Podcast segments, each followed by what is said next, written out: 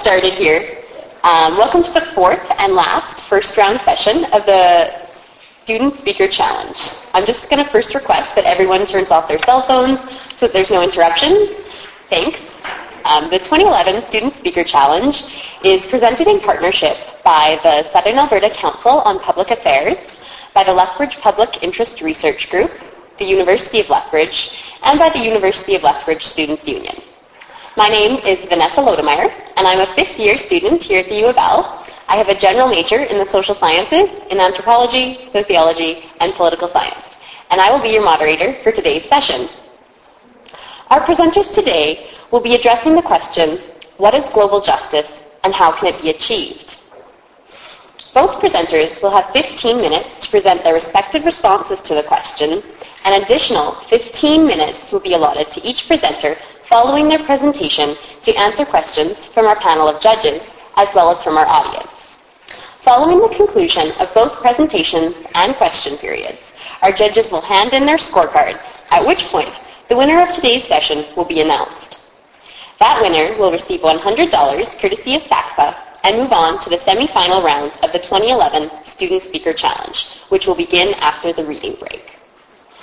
At every Student Speaker Challenge session, the panel of judges consists of one student, one faculty member, and one community member. The student to judge today is James Falconer.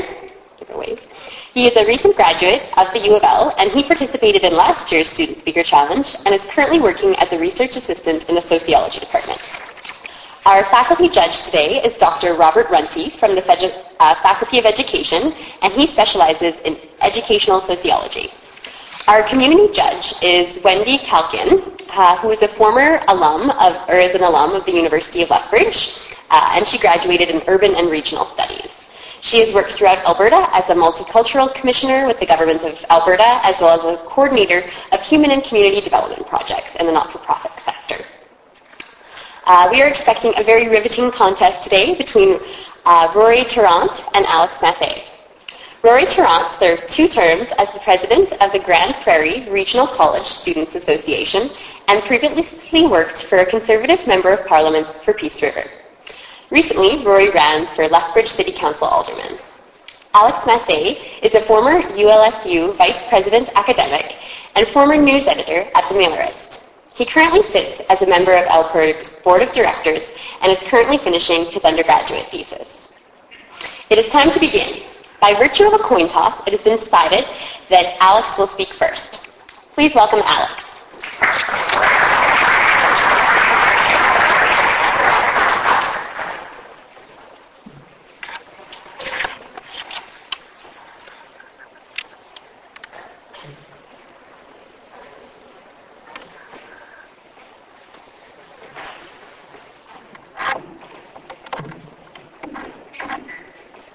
If I speak from this distance, can everybody hear me clearly?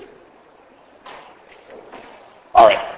Now, I'd like to begin with a bit of a clerical note for the judges, and that is that you have received a, summary of my thesis, and although that summary will provide some of the framework for what I'm going to be talking about, I've changed the details substantially uh, to make it a little bit uh, less academic so that it could fit more appropriately into a 15-minute time frame. So. With that said, I'll get started. It's the 5th century BCE, and Socrates and some young companions are on the way home from the Piraeus. They get pulled aside by Polemarchus. There's a shaker down by the dock tonight, says Polemarchus. Free drinks at my place.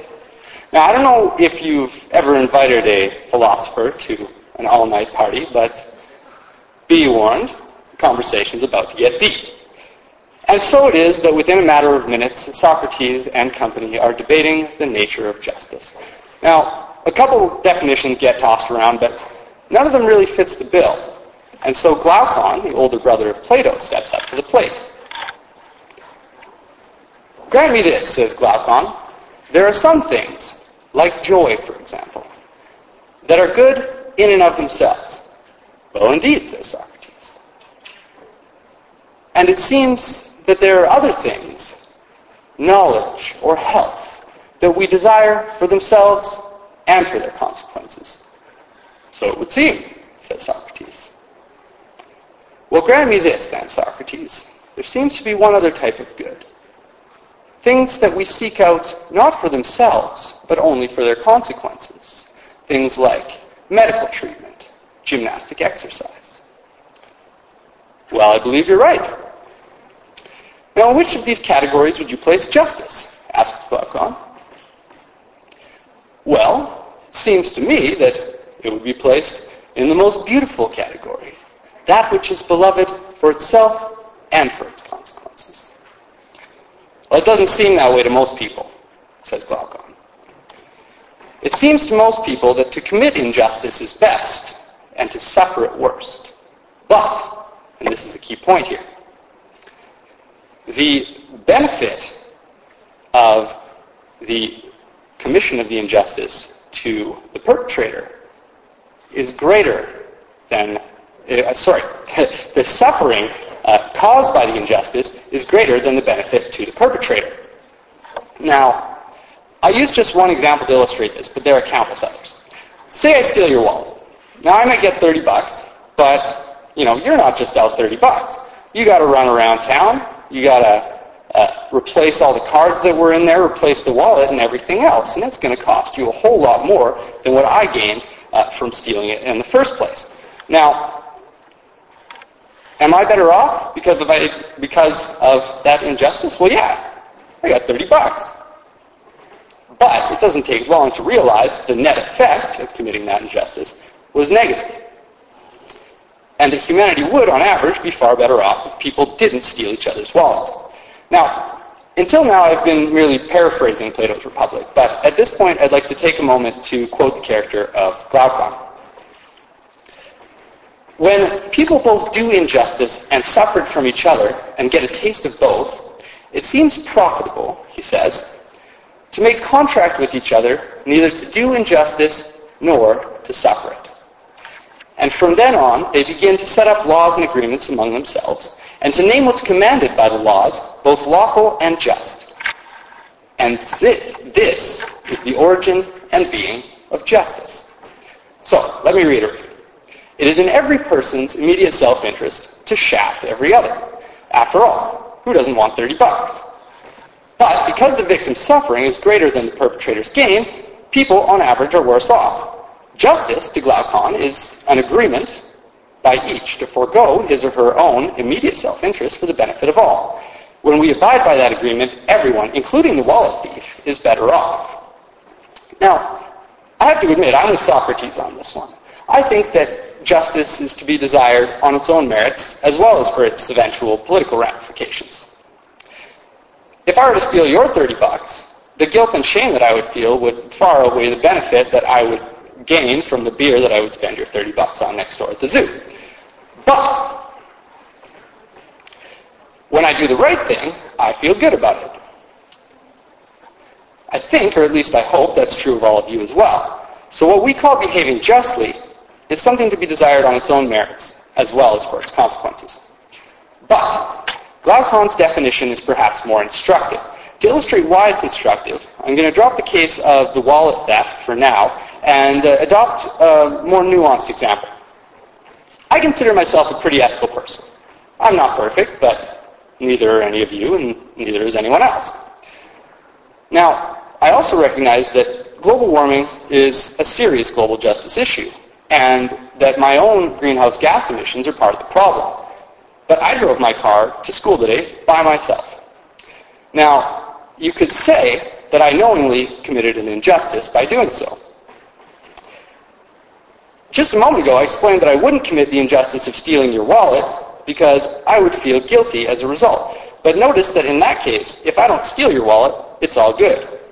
The case of greenhouse gas emissions is, as I said, much more nuanced. If I decide not to drive to school, I'll be removing a very small drop from a very large bucket of carbon emissions.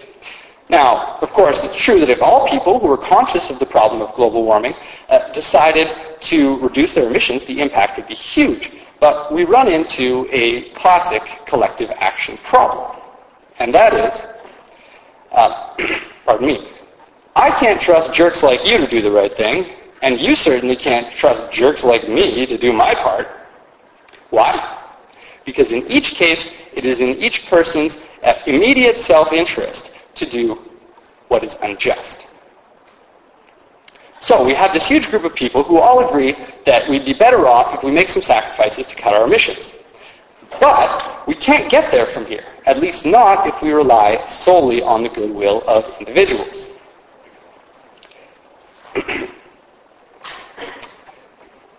this is where the Glauconian, justice, uh, the Glauconian definition of justice comes into play. What we need to do is make contract with each other, neither to commit the injustice of creating excessive carbon emissions, nor to suffer it. To wit, a carbon tax, preferably one that's revenue neutral and has is offset by income tax breaks to lower income brackets, but that's a bit of an aside. Now, it seems to me that I've gone on long enough here, though, without explicitly addressing the topic at hand, namely, what is global justice, which is our first question today.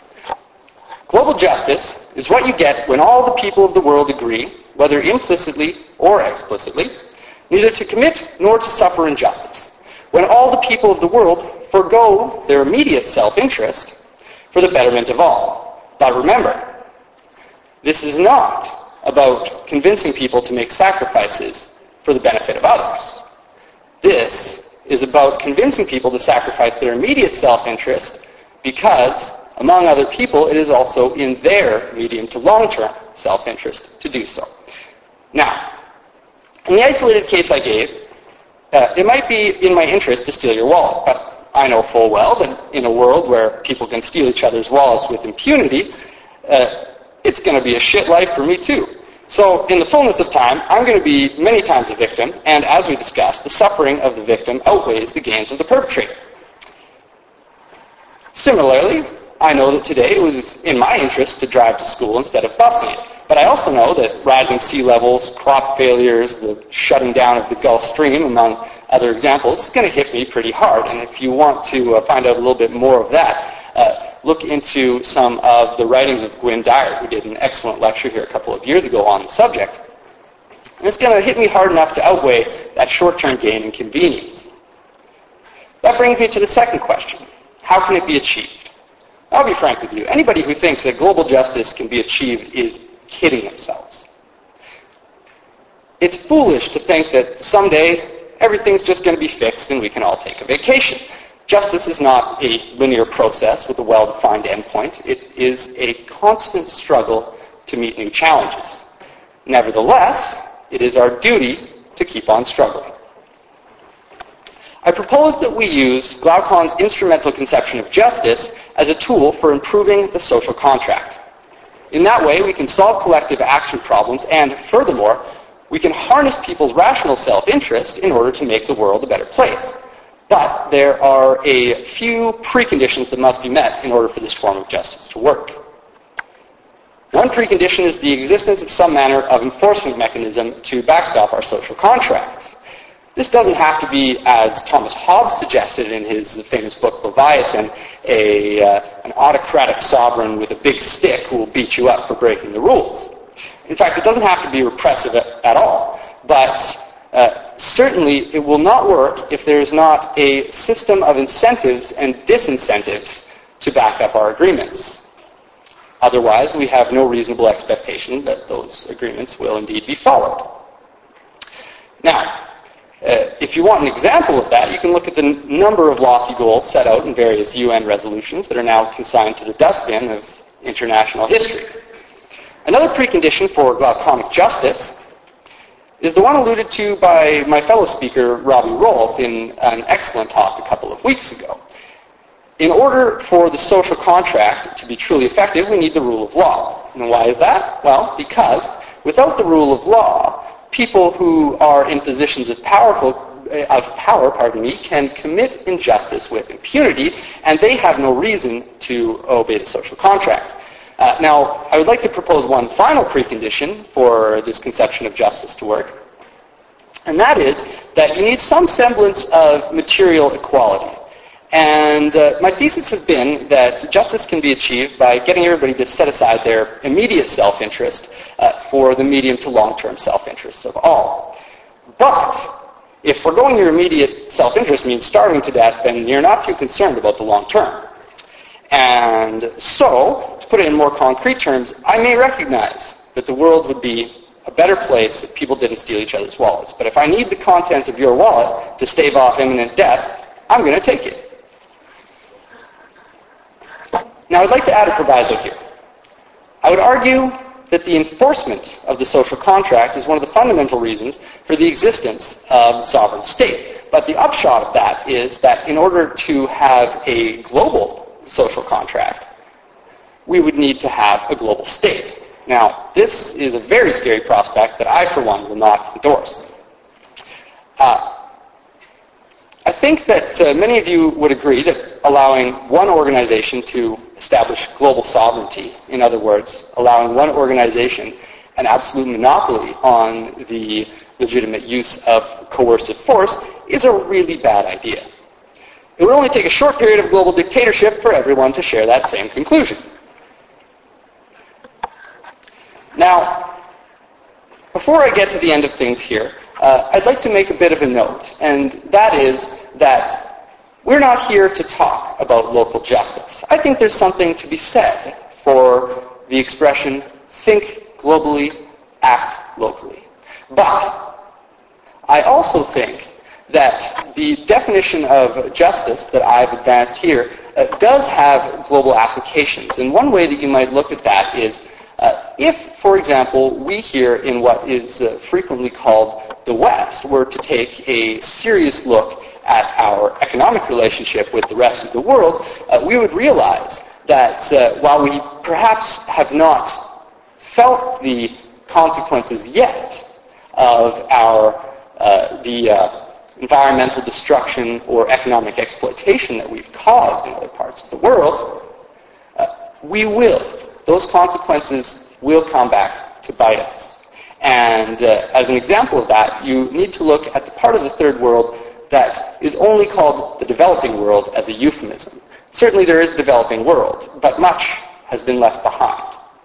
And we need to worry about the problems of pervasive poverty, overpopulation, environmental destruction, etc. And so, in fact, it is in our medium to long-term self-interests uh, to place limitations on the ways that our, uh, our corporations, for example, operate in other parts of the world, because it is going to come back to bite us in the medium to long term if we don't.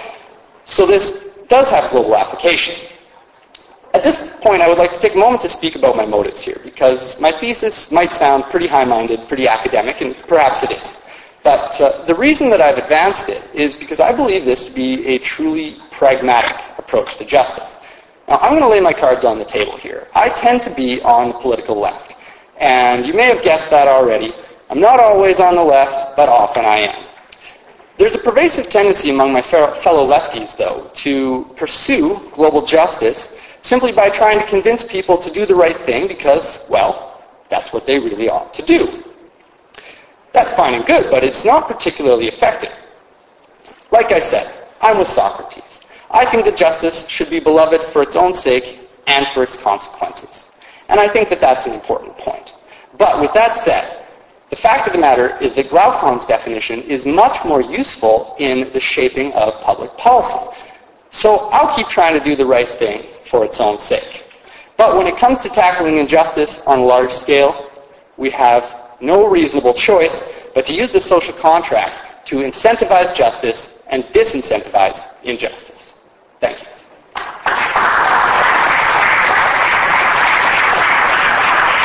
You, you moderate the question right? Yeah. Okay. Yeah. Okay. So you'll stay up here, though. Um, thank you, Alex. Uh, we will now have 15 minutes for questions, and I'll pre- please request that the audience withholds their questions until all the judges have had a chance to ask theirs first. Thank you. Thank you. Thank you very much, Alex. Um, there seems to be some evidence that the human brain is hardwired for uh, short-term incentives and short-term rewards. Um, is, is, there any way that your conception of justice uh, is, is antithetical to human nature? That's a very good question. Yeah, no, I, I think that that's a very damning point because I do think that it is in many ways antithetical to the ways that we are hardwired to behave. Um, and I do think that that can be overcome through things like education. Uh, but certainly that is the biggest hurdle that my thesis faces. The question is, very abstract philosophical discussion and then try to apply that to practical problem. My concern is that uh, with globalization and the exportation of poverty and the working class to uh, a long way from here, trying to convince the average American to give up their SUV uh, in order to make things better for somebody somewhere else, which is a very abstract, distant, invisible uh, problem. In the long term, uh, yeah, I believe in climate, uh, you know, we're going to see wars with people over there come over and start driving planes into our buildings. But in the short term, connecting the dots between my SUV and poverty in the third world, um, it's very, it's a very abstract, difficult argument. Um, how do you see translating that kind of uh, philosophical argument, saying you should do these things, um, and, and, still make it a practical, selfish kind of response on the part of the I think that's an excellent question. Um, I think that, quite frankly, it is going to require some sign of the negative consequences for us, for the people who need to make these sacrifices, uh, before we take action. Uh, at this point, people in this part of the world haven't really seen those negative consequences yet. And the sad reality is, I think, that we are going to need to see some crises and to have those crises concretely uh, connected to, as it were, the dots in the third world uh, in order for us to truly take action. I'm wondering if you'd like to comment on the concept or the notion of free will in regards to the difference between Uh, to be frank, I'm not very familiar with Aristotle. Uh, I will say on the concept of free will that I am very much a free will skeptic. I don't believe in it, but of course we all have no choice but to act as though we do. Uh, frankly, I haven't read enough Aristotle to answer that question in an informed way.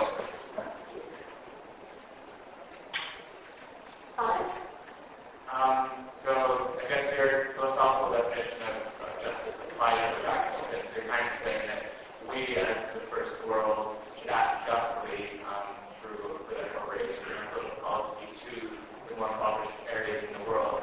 Because eventually, henceforth, we might, eventually we can see those consequences, right, uh, of, our, of our injustices. And eventually, um, the benefits will outweigh what we gain, right? But instead, and this kind of leads to this question there, I think that's validity, is that instead of acting justly, why don't we invest in trying to avoid those injustices coming back to us, like um, increasing our terrorist, anti-terrorist funding, um, putting up walls, funding the military, etc., so that we would avoid that backlash. That won't work.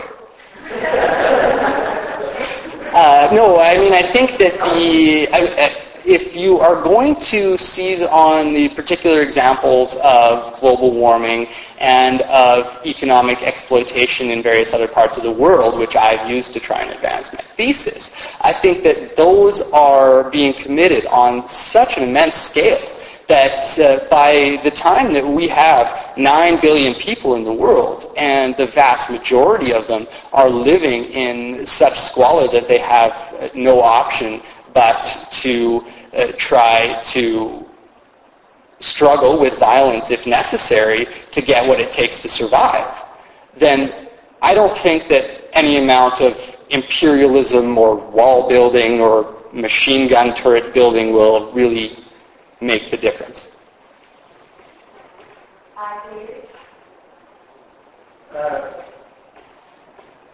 Uh, there's a there's a movement put to uh, give a whole bunch of money to the adjoining world so they don't go where we are so we can keep doing what we're doing.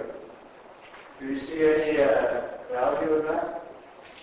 Sorry, could you rephrase the question? Uh, well, let's talk about the, the majority of the first world giving a lot of billions of dollars to the third world so they don't go where we are in terms of in terms of uh, energy consumption and stuff like that.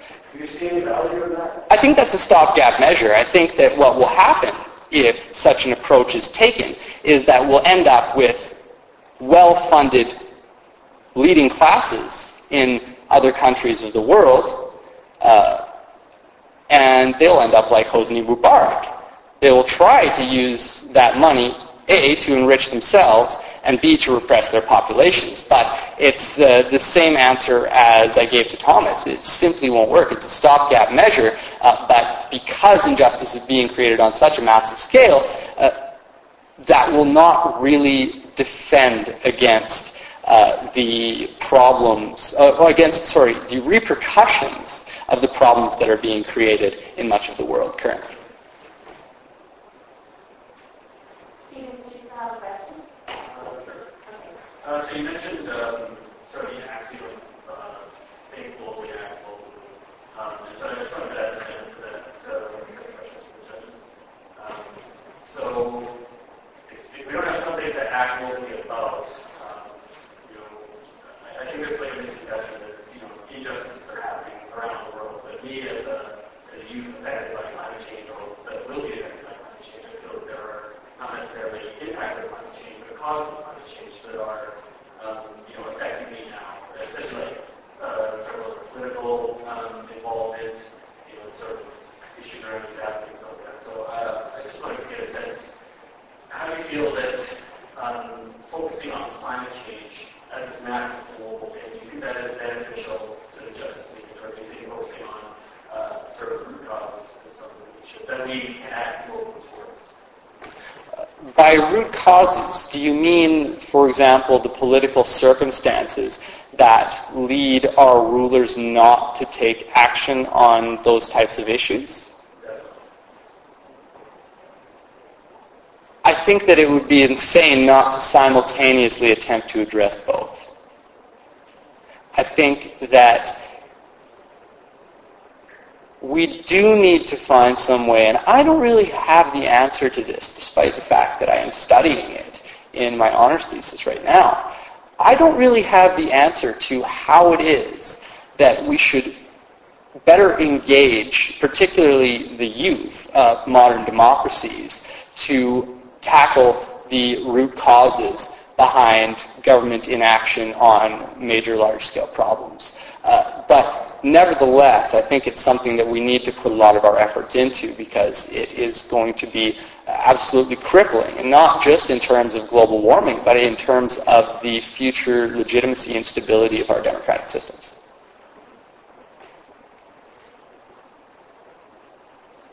Alex, there's a, a local example that is brewing on the Blood uh, First Nations Blood Reserve with uh, fracking and America, where we drive all our SUVs, um, the oil and gas companies in the United States got an exemption the Clean Water Act uh, for oil and gas, so they could frack all over the place. Uh, New York State tried to block it in, in December. They passed legislation to stop fracking. The governor just recently has vetoed the non-fracking legislation put forward by uh, the elected representatives of New York State because there's some 12 million people might get a little bit thirsty for this bad water. Uh, we've got bad water about to happen right here in St. Mary's Reservoir and the Oldman River. Is that close enough at hand? Do we have to wait until it's polluted we can't drink the stuff, or could we take action before it polluted? Well, if there are enough people like you who are aware of this issue ahead of time and willing to take action, then certainly we can make a change on that basis uh, with that groundswell of support. Um, but I would say that this is actually a perfect example of where we need to take action from the ground up to get our rulers to enforce improvements to the social contract because it will be detrimental to the immediate self-interest, uh, not only of the corporations doing the actual uh, natural gas exploration, but also to many members of the Blood Reserve. And uh, I think that what we need to do is make it very clear uh, to far more people exactly how harmful the medium to long-term consequences of that type of development will be and to use that as a basis for improving the social contract. Can you acknowledge more time We have time for two more questions. Tammy? I, I like your, I like your thesis. Um, I'm wondering though, I've heard a lot about global work. I'm wondering where your thesis stands on human rights violations and some sort of incentive, incentive development program that might tackle that issue. Now, I'm certainly no expert on foreign aid, but I think that if we were to get serious about tackling human rights violations, I think that we could use carrots and sticks put out by the uh, State Departments or Departments of Foreign Affairs and International Trade of various wealthy countries to provide incentives to uh, improving human rights records and disincentives to committing human rights abuses. Um, to get into the details would be a little bit disingenuous because foreign aid is a very, very complicated subject. Uh, but certainly I think that there's a lot of potential there. We have one question. Any desire to further Classic supplemental. Um, are the students going to be here long enough to be interested in water that's coming by from the blood reserve towards Lethbridge, or everybody going to gradually go off somewhere else in the world to get employment? How are we to get the students involved in even a local issue that might affect them for a few months or a few years? Well, I don't know about the student body in general, but I've looked around at people who, like me, have been involved in the Students' Union, and they all work in this building. So really, they're probably going to be around for some time. Um, that, that's a good question. Uh, I think that, that, that you're proposing a unique case because the University of Lethbridge in particular is somewhere where there is disproportionate amount of uh, mobility and where quite a bit of the resident population is going to be um, is going to be leaving here. But I don't think that we should be attempting to seek environmental regulation uh, simply for the blood reserve. I think that it should be a much more general thing. And so I think that we should be lobbying our provincial and federal governments on their respective areas of jurisdiction to provide the regulation that will be necessary to protect everybody, not simply Southern Albertans. And hopefully within that will be the necessary measures to protect people from water pollution in this area in particular. Good? All right, let's thank Alex.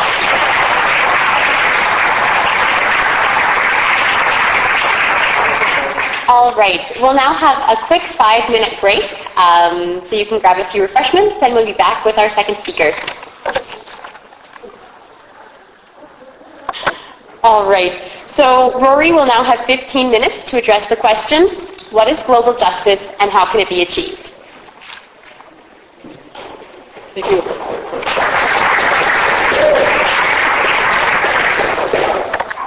Greetings, fellow students, professors, members of the community, and our honored judges. I take great pleasure in standing before you today to address the topic of global justice, as it is a subject that is very near and dear to my heart. I will begin my speech by sharing with you how I believe the term global justice should be defined and interpreted. Using these definitions and interpretations as a platform, I will then proceed by laying out several proposals for how global justice can be achieved. So what is global justice? Global ju- justice is often defined through the notion of equality of condition. The basis for this notion is that every human being should be entitled to enjoy the same quality of life under the same conditions across the globe. Proponents of this view would have the state and international actors work together to create a system whereby assistance is given by the rich nations to the developing world in order, in order to give the world's poorest a taste of the modern lifestyles we enjoy in the developed world. Notice my emphasis on a taste. Indeed, this view of global justice has dominated international development thinking for much of the post-World War II era. While the proponents of this ideology are typically very compassionate and inexplicably sensitive to the plight of the world's poorest, I believe this ideology and the actions that flow from it have in, in fact been counterproductive. After over 60 years of having states and NGOs provide direct financial support, technical assistance, food programs, and Medicare to address many of the world's injustices, very little progress has been made. I do not need to inundate you with the countless statistics relating to the numerous injustices that still occur today. From rampant starvation to curable diseases to the oppression of women to human suffering. The world is very much as broken of a place today as it was decades ago. I believe a new mindset needs to take hold to reverse this trend. I propose that the world needs to more widely interpret global justice in terms of equality of opportunity. Instead of trying to guarantee that the same conditions are present in every nation, we need to allow the world's poorest countries to grow in the same way that developed countries have.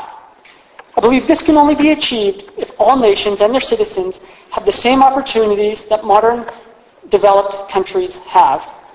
Studies have shown time and time again that when nations obtain these same opportunities, indicators such as economic wealth, social justice, and democratization have converged toward, toward the global mean.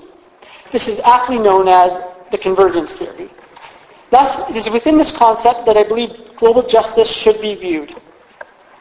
Now, moving away from theoretical platitudes, I'll now, now launch into the how of the topic.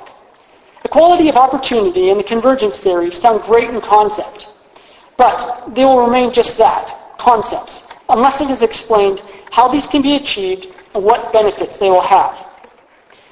Two of the greatest factors in achieving equality of opportunity are political and economic freedoms. While each of these components has been crucial in the development of the modern world, I, can, I will contend today that it is by having economic freedoms that nations have the greatest propensity to combat global injustices. So what is economic freedom? Economists James Gwartney and Robert Lawson explain that individuals have economic freedom when property they acquire without the use of force, fraud, or theft is protected from physical or protected from physical invasion by invasions by others, and they are free to use, exchange, or give their property as long as their actions do not violate the, the identical rights of others. Thus, when people are confident that, that the fruits of their labors cannot be taken away arbitrarily or by force, people everywhere have, a, have greater assurance that their labors will lead to, lead to better lives for themselves and their families. This enhances the entrepreneurial spirit, which causes people to take risks, which in turn creates a wealth generation cycle. Conversely, a government that does not enforce contracts, takes property from its citizens without due compensation, puts limits on voluntary transactions, violates the tenets of economic freedom. In so doing, such a government provides a disincentive for entrepreneurship and, product- and productivity as individuals become skeptical about realizing the gains of their productive efforts.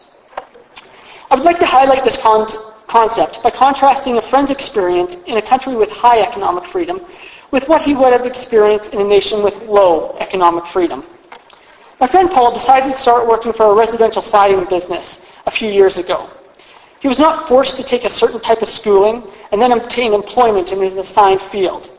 He was free to choose. After a couple of years of working, he had saved a significant amount of money thanks to fairly low income taxes and a banking system that allowed him to invest where he wanted and in the way he thought best. He then took this money and started his own siding business. Other than an inexpensive business permit, which is fairly easy to obtain, he did not have to go through a time-intensive bureaucratic slog in order to perhaps have the chance of owning his own business. Recently, Paul used the profits of his company to build a house, which he then sold for a greater return on the investment. I tell you this story to highlight how Paul has entered into a wealth generation cycle due to the economic freedom that was afforded to him. By the way, he, he did this all before he turned 23 years old. I will now contrast Paul's story with that of Muhammad Bouazizi. Muhammad was a 26-year-old man living in Tunisia. Now, Tunisia, for those who aren't aware, was run by a repressive dictatorship that afforded very few economic freedoms to its citizens. This came to the world's attention in December of last year when Muhammad was charged with operating a fruit stand without a license. In reality, he had tried to obtain the proper license, and after months of bureaucratic wrangling, he just set up shop regardless. And after being charged, Muhammad lit himself on fire, and in doing so, he became a catalyst for the movement that would eventually oust the president. While this is one isolated incident, it is symptomatic of the problems associated with a state undermining the economic freedoms of its population. Due to the subversion of a number of economic freedoms, mostly due to corruption, Tunisia's economy is in disarray, with youth unemployment sitting at a staggering 31%. Economic reform is essential for a reversal of this trend. Up to this point, I've highlighted how microeconomic policies shape the degree to which economic freedom is found within a nation and how these freedoms contribute to the wealth generation cycle. I'll now explain what economic freedom means at the macroeconomic level. The key to macroeconomic freedom is free trade. Now, to many people, the terms free trade or trade liberalization instantly bring up images of Nike sweatshops in Malaysia. Many see it as another way in which the developed world exploits the developing world. I would like to, you to think beyond these images as I, I explain the full range of benefits the entire world derives from freer trade. However, before we examine the benefits of freer trade, we'll begin by describing the pitfalls of free trade's foil, protectionism. Many nations believe that it, by protecting their domestic markets through price controls, market guarantees, and supply management, they're ensuring that their citizens have access to high-quality jobs as well as to products at affordable prices. While these may be short-term benefits, in the long run, protectionist measures stifle productivity, cause domestic prices to rise, prohibit other nations from accessing world markets freely, thus hindering their economic growth. This is most often observed in agricultural markets, where developed countries give their producers large sub- subsidies and protection from international markets. For example, it is illegal for sugar buyers in the United States to purchase their, sh- their sugar from sources outside the country, even though the world price of sugar is much cheaper. This is great for U.S. sugar beet growers, as it means they have a guaranteed supply of buyers at a price that is being kept artificially high by federal laws.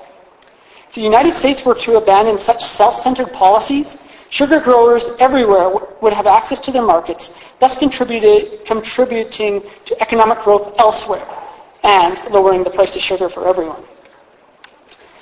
Another component of trade policy is what is known as fair trade. While it may ease our consciences in the developed world, knowing that we are giving coffee producers in Bolivia a premium for their product, this practice is detrimental to the long-term health of these nations. It is detrimental because fair trade creates a false economy. It does this by giving farmers incentives to continue producing agricultural products, albeit for a slightly higher profit margin. However, this creates a disincentive for people and governments to diversify their economies, a key component in economic growth. The same can be said of aid programs that provide cows and chickens to help people start small farming operations. While there are honest and good intentions behind these programs, they, in effect, stifle entrepreneurial spirit by having foreigners dictate what these countries' economies should look like. These types of programs act in the same capacity as protectionist trade measures do, by subverting the economic freedom of the world's population. I've just given you the theoretical basis, as well as anecdotal evidence for how economic freedoms support economic growth. I will now provide some empirical evidence which will highlight the strong positive correlation between the two. It is now well documented that a nation's degree of economic freedom is the single most important determinant in their rate of growth. In fact, the countries with the highest degree of economic freedom have an average annual growth rate, uh, growth rate of per capita real GDP of 2.4%, while those with the lowest degrees of economic freedom have an average of negative 1.3%. Thus, the degree to which a country exhibits economic freedom is, uh, remains the best, sorry, remains the best predictor of a nation's per capita rate of growth. Now, the keen mind will notice that up to this point, it has been assumed that a positive growth rate actually leads to injustices, such as poverty being reduced. However, we must prove the validity of this argument. For if no correlation exists between the two, what I've said to this point is moot. Fortunately for me, the correlation has been well established, and it is, it is to this correlation I will now turn. To reiterate, the greatest factor in the reduction of world poverty is the economic growth of nations. Theoretically, the linkage is self-evident. As individuals and nations increase their relative wealth, uh, per, per capita income increases, which in turn allows basic life necess- necessities such as food, clean water, and basic health care to be purchased, and thus the poverty cycle begins to break down. In practice, this linkage proves to be true across the globe and across time. But let's not just take my word for it. Let's look at the evidence. Two countries that have exhibited this trend are Peru and Chile. Both these countries extensively restructured their economies in the 1990s to provide for greater economic freedoms, such as those I've, I've mentioned previously. This in turn produced considerably high rates of economic growth. As a result, the past decade has seen poverty rates drop dramatically. Two, or in, 1990, in 1990, Peru had 19% of its population, working population, earning less than a dollar a day. By 2004, that number had dropped to 7%. Chile's reforms have caused their dollar per day poverty rate to drop to 2%. In addition to income growth, other poverty measures such as the infant mortality rate and life expectancy have improved immeasurably. So where does this leave us? Let's recap. If global justice is to be viewed through the lens of equality of opportunity, then economic freedoms are essential. Economic freedoms lead to economic growth, which in turn leads to higher incomes and the reduction of extreme poverty. Now, before you hammer me with your objections, I'd like to throw a few caveats out there.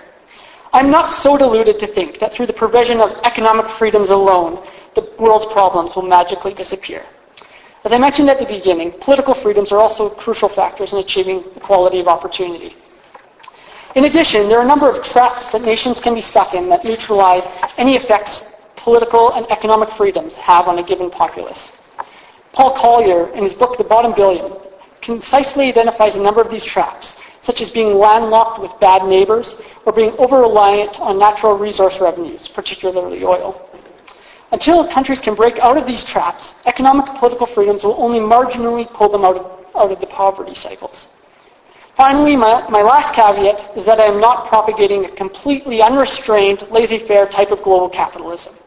There will always be a need for governments to ensure that everyone is playing by the same rules and that the marketplace is indeed free and open to all those who wish to participate.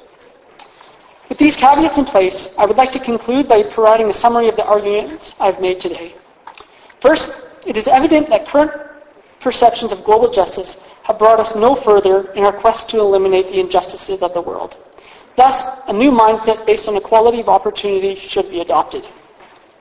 Second, global justice, as seen through this mindset, will be realized chiefly through the expansion of economic freedoms across the world. These include microeconomic freedoms, such as the ability to start your own business. But it also includes macroeconomic freedoms, such as trade liberalization and the ending of fair trade practices. Together, these freedoms will reduce many of the world's injustices. Thus, it is our duty as global citizens to facilitate the changes necessary to bring these freedoms to every human being. Thank you.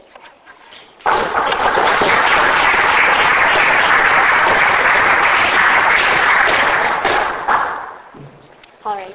Thank you, Rory. We'll now have another 15 minutes for questions, and I'll just again ask that the audience uh, keeps their questions until after the judges have a chance to ask theirs. Okay, thanks.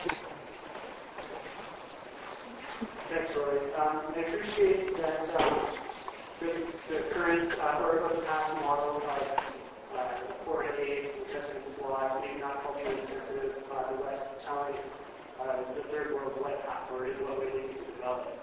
Um, but um, it, it seems to me that there's been ongoing experiment uh, exactly along the lines of what you described since the 70s with, with open trade liberalization, globalized uh, free trade, and that's only served to increase the income disparity in, uh, countries where it's been applied.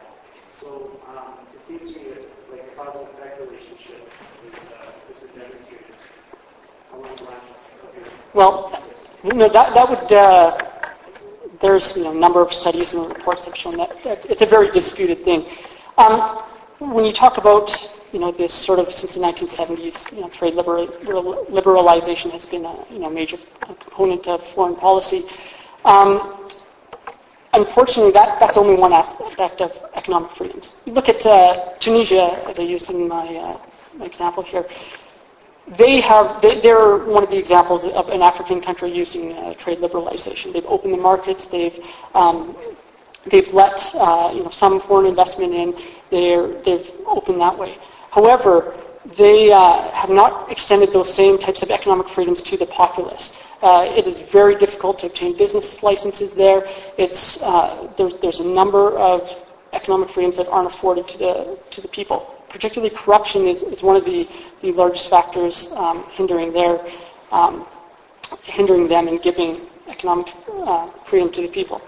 Um, and, and, so it's, it's not, you know, that trade liberalization is just one component, and it's very attractive for these corrupt regimes to, to uh, you know, just have these in because a lot of times they own, um, they own the biggest corporations, and you know their brothers and their family they own all the corporations, and so when they're, you know, these different measures that they're taking are actually benefiting them, and they're not actually benefiting the people. Mm-hmm. Um, yeah, there's many things here. But let, let's start with uh, the evidence.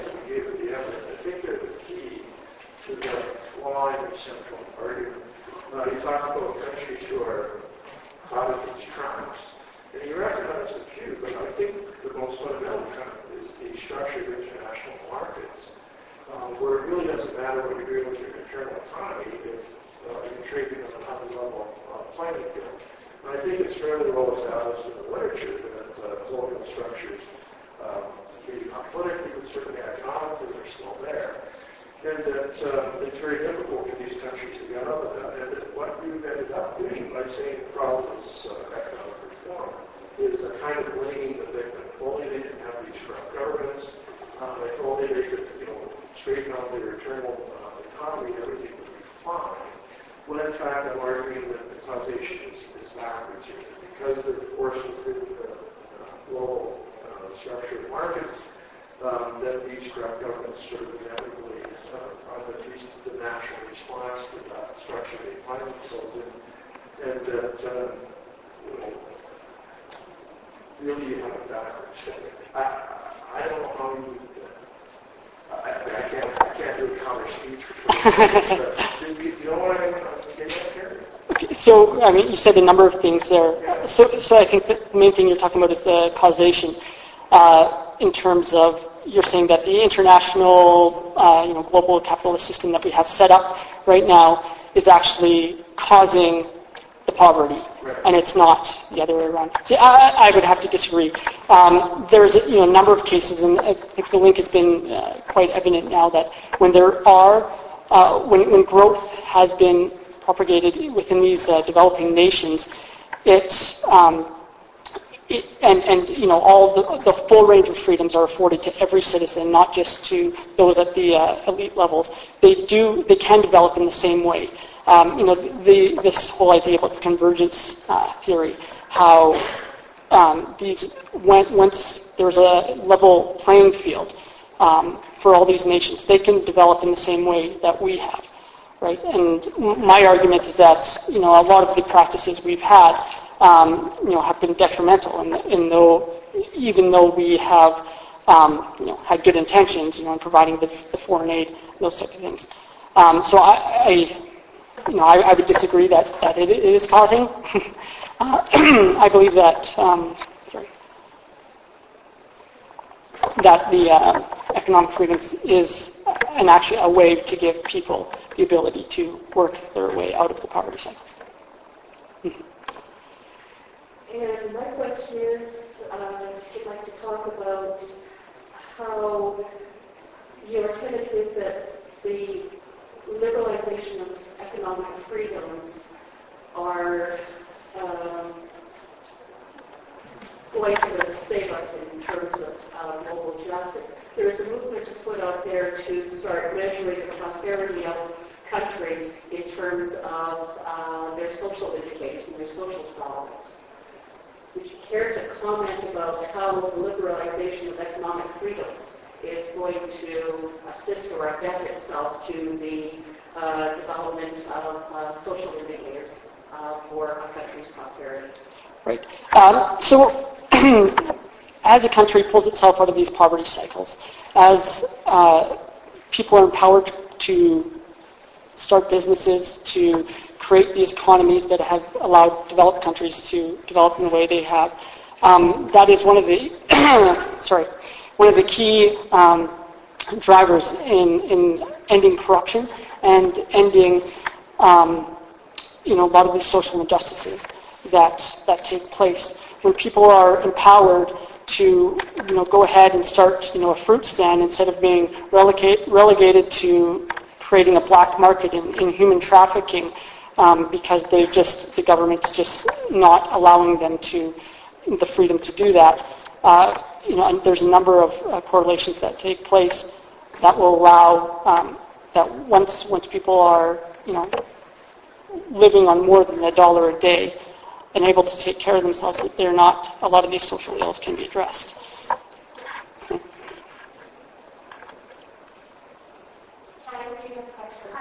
Mm-hmm.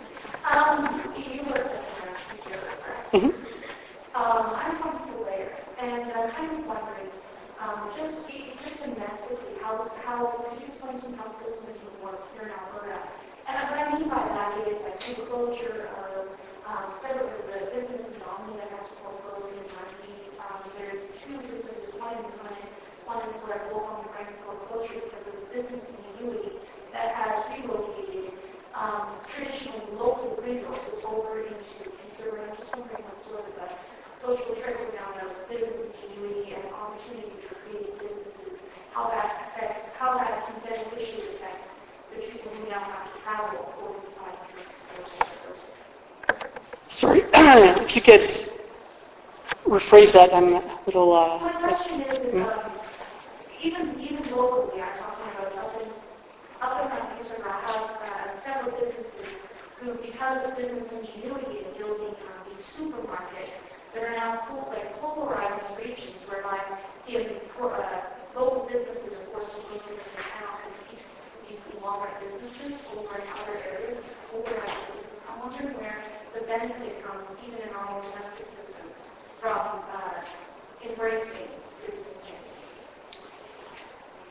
Um, sorry, I'm, still a little foggy on that. So in terms of sort of product increasing productivity, are you talking about? I'm asking um, where, if I understood your thesis Mhm.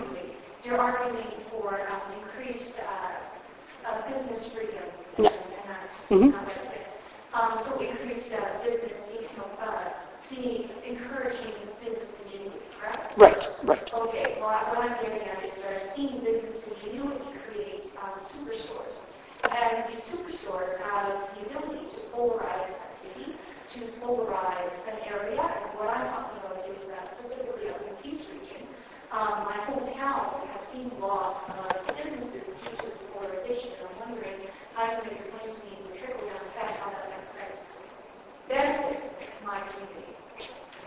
Right. Well, in, in terms of uh, you know business ingenuity and, and giving, so when when individuals are empowered to create, uh, to take risks, to take economic risks, they have that ability.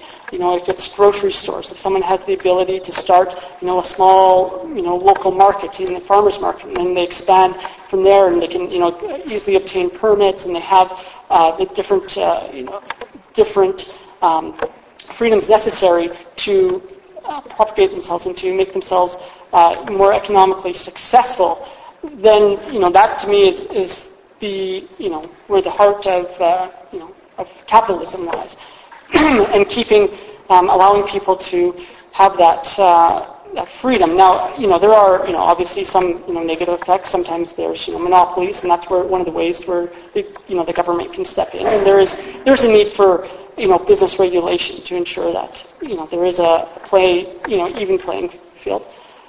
So I, I'm sorry if I didn't, didn't quite answer your question, but. Um, so asked us not to ask the engineering sweatshop example. Mm-hmm. I'm not very quick at it. So um, say you're, you're working in a sweatshop for Nike in Malaysia or um, wherever, some part of the world, and you want to start a fruit stand, but you need, I, I know I'm not, I'm no economist, but you need capital to start a Yep. fruit stand.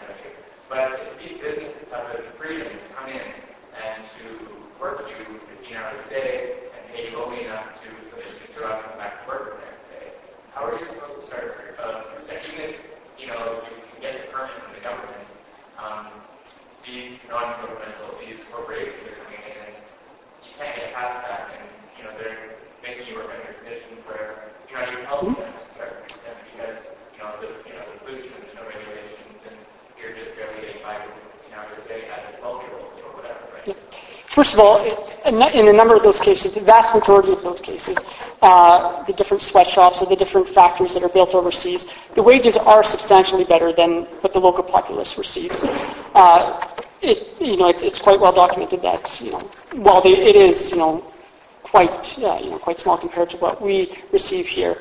Um, they do get paid. Um, it's on average, it's double the, the average income of, of their fellow uh, workers. So there is, you know, there is the ability to to um, to acquire capital, and there is that ability to to pool. You know, we have that uh, you know ability here. We can several people can get together to uh, put money together to create a business. So th- there is that, those uh, opportunities. Now, a lot of times, you know, we don't realize that without those different foreign companies coming in, these countries, these countries are, you know, impoverished, and you know, bring, by bringing this capital in, that's, uh, you know, that's it, it's a form of, um, you know, it, it is bringing capital into the country. Also, another thing it does is it provides technical assistance. A lot of people, you know, going working at these factories learn different mechanic uh, parts, learn different uh, structures, learning, uh, you know, how to economize, how to uh, make things more efficient, and that, you know, those are skills that can be uh, brought into other other parts. Right, but what did you say that you can't just measure these things with capital? I mean, you're taking people who maybe make a dollar a day, putting subsistence economy, growing their own food, and now they're making a dollar a day, they can't grow their own food, and then they got a dollar a day by food. Don't you think there's some other kind of measurement system that has to come into play as opposed to GDP? Well, well, see, people are going to, you know, people are driven by economics. So wherever they can uh, derive the maximum benefit, no one's forcing them to work in these sweatshops, right? I mean, there are, you know, obviously some countries where that's the case, and you know, that's where political freedoms uh, come into play. But uh, no one's forcing them to. And so people are, when they're empowered to work, to choose where, wherever they want uh, to maximize um, their economies. That's where they're going to choose. And if it's in the, the you know the workshop, which often it is, often it's much better wages than working in an agricultural um, setting, then they're going to choose that, and that's going to be you know the way for them to acquire capital. All right, I actually have a little bit of a queue going. It'll be Keith, Jeremy, Matthew. Oh, only one more? Okay. You can type it. Oh, okay, uh, thanks. Um, I just want to say that I have a bit of an issue with the premise that brought up, or where you said at the beginning, uh, 60 years we've been going on the state-centric which is untrue. Since the 1980s, what you're describing as neoliberalism has had an that embraced most of the first world uh, democracies, except for a few. Uh, and those democracies, let's just say the United States, for instance, that it has been it's uh, created levels of wild inequality that we haven't seen before uh, previous to the 1980 era. We did have a mixed economy in the United States was solved for middle class and the middle class. Uh, the United States now has among the lowest health outcomes, social indicators, and education outcomes uh, amongst the Western world. And then we look at countries that embrace this model, like Sweden, Norway, Denmark, countries like that, they have the highest uh, uh, levels of quality, the highest levels of education, the best health, health outcomes. Uh, so I guess my first question would be, what's wrong with Sweden? Uh, my second question, my second on the international level, you, you you would advocate for the removal of House language and economic freedoms for individuals.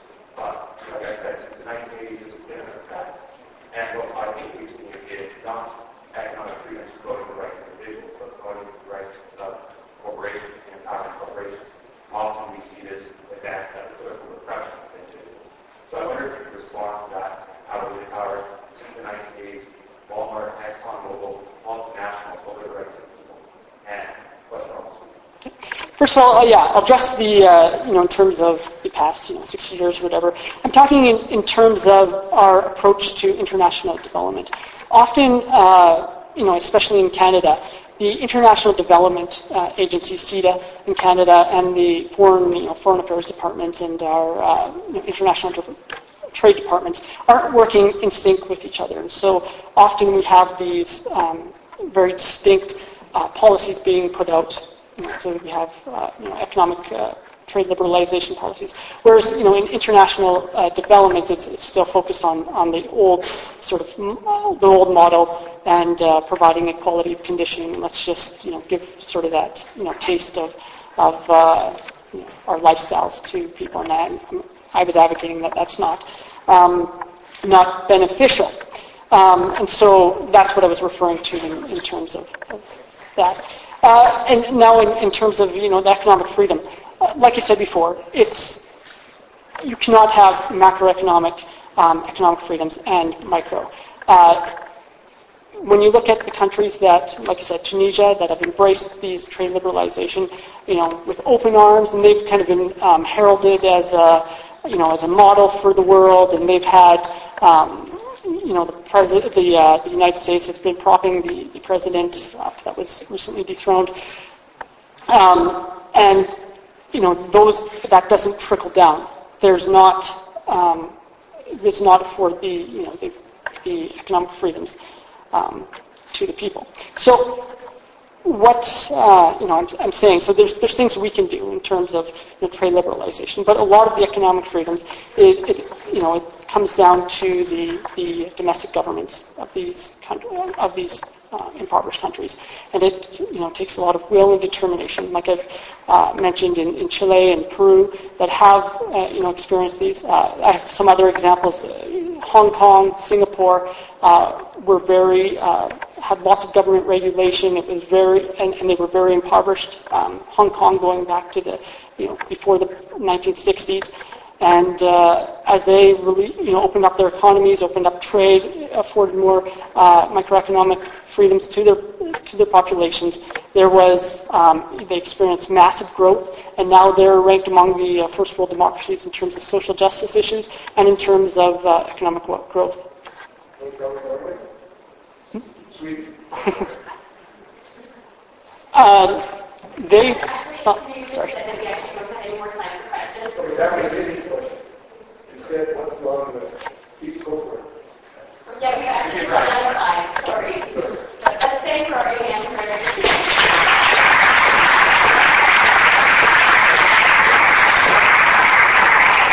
All right, we'll now give the judges five minutes to uh, finalize their scores.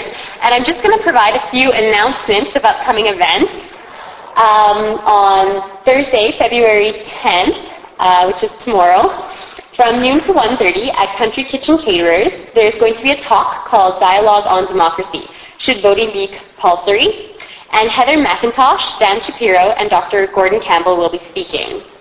Um, another one, another talk also occurring at the Country Kitchen Catering on Thursday, February 17th from noon to 1.30 is um, called Hydraulic Fracking. What is it and is it a blessing or disaster?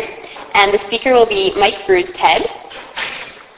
Um, and just a reminder about our next uh, Student Speaker Challenge. The first semifinal session will be occurring on Tuesday, March 1st at 4.30 p.m. in this ballroom, and it will be featuring Thomas Fox and Taylor Webb. Thank you. All right, if we can have everyone reconvene, I will announce the winner of this session. All right, the winner for today's 2011 Student Speaker Challenge is Rory. Congratulations, Rory.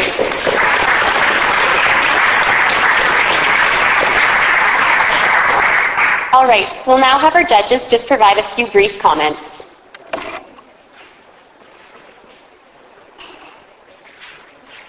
Um, I thought uh, you took on a very sophisticated argument, and that um, the main problem you're up against is the complexity of the argument that you're trying to make in such a brief time. So that what happened was I felt that connecting the dots for the audience, um, the conclusion kind of came abruptly. And, and in some ways it would have been better if you started where you ended up, but sort of started with the conclusion and you know took that as granted, and then more clearly connected it to the global issue that was a premise. It, it remained a bit abstract. Um, also being abstract and philosophical, was, it was difficult to kind of prove, uh, sense of the passion there. Um, not to say philosophic, uh, philosophy can't be past tense, but um, uh, and and the, the flip side of that, one of the advantages of it was I had to pay very close attention. I had to be very engaged with what you were saying to follow each step of the argument. So in some ways that, that led to a lot of engagement.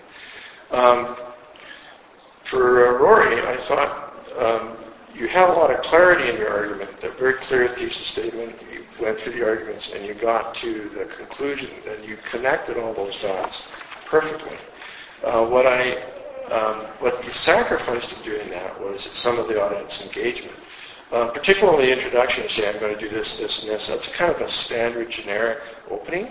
Um, I, I kind of liked having a hook that would draw me into the discussion and keep me there, uh, rather than kind of a, an outline or agenda. And the same with the conclusion. You know, there's uh, I, I like the clarity of the conclusion and then the caveats. That was very well done. Uh, but maybe some um, again, to get the passion up, but to get that interest from the audience, something a bit more concrete and engaging. and So, uh, but both really great. And I got to go. Sorry.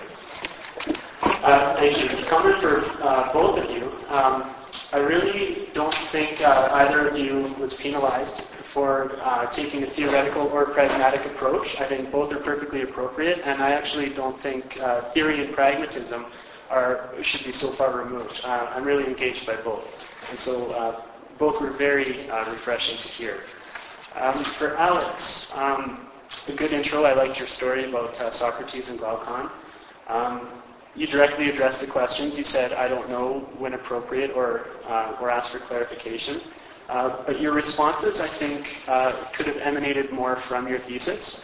you responded well from from other background information, but if you could situate your responses uh, within the context of your thesis, it really would have um, supported your talk uh, during the question period. Uh, for Rory, uh, good evidence when appropriate, you know, use of statistics, but not overuse. Um, a discussion of uh, correlation um, is good, and, uh, and I thought you were always clear and, and oriented toward the topic. Thank you. And my comments, without repeating what everybody else has said here, um, Alex, I really enjoyed your start. Uh, the starting with a historical uh, dialogue on the whole concept of uh, democracy and how that all segued, and you segued that through very nicely through a whole stream of thought, a whole stream of consciousness, all the way through to our present day uh, a situation that we can all relate to with uh, regards to uh, environmental issues. And I think you left a lot of good food for thought. Uh, Rory, uh, you took on a very unpopular um, uh, uh stance, um, especially at this time where um, perhaps the majority of uh, um, liberalized uh, countries are starting to um, approach uh, concepts of free trade, local development, locavore, those type of things as being the one thing, uh, as a, being an approach that is going to save us from all the demons that uh, uh economic freedoms and liberalization of uh, capitalism has uh, has got us into.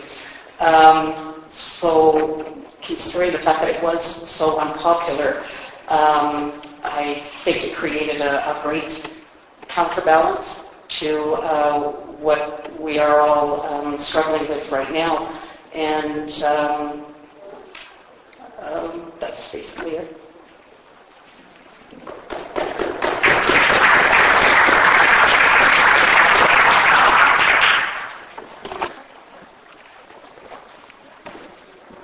All right, I'd just like to thank everyone for coming out today. Both our speakers did a great job, and thank you to our judges. And I just have two other announcements about other sessions. The dialogue on democracy will also be um, tomorrow from 5 to 4.30 on campus in um, Turcotte Hall 241. As well, there was another announcement about... At 7? Yeah. All right. That's it. Thank you everyone for coming out today.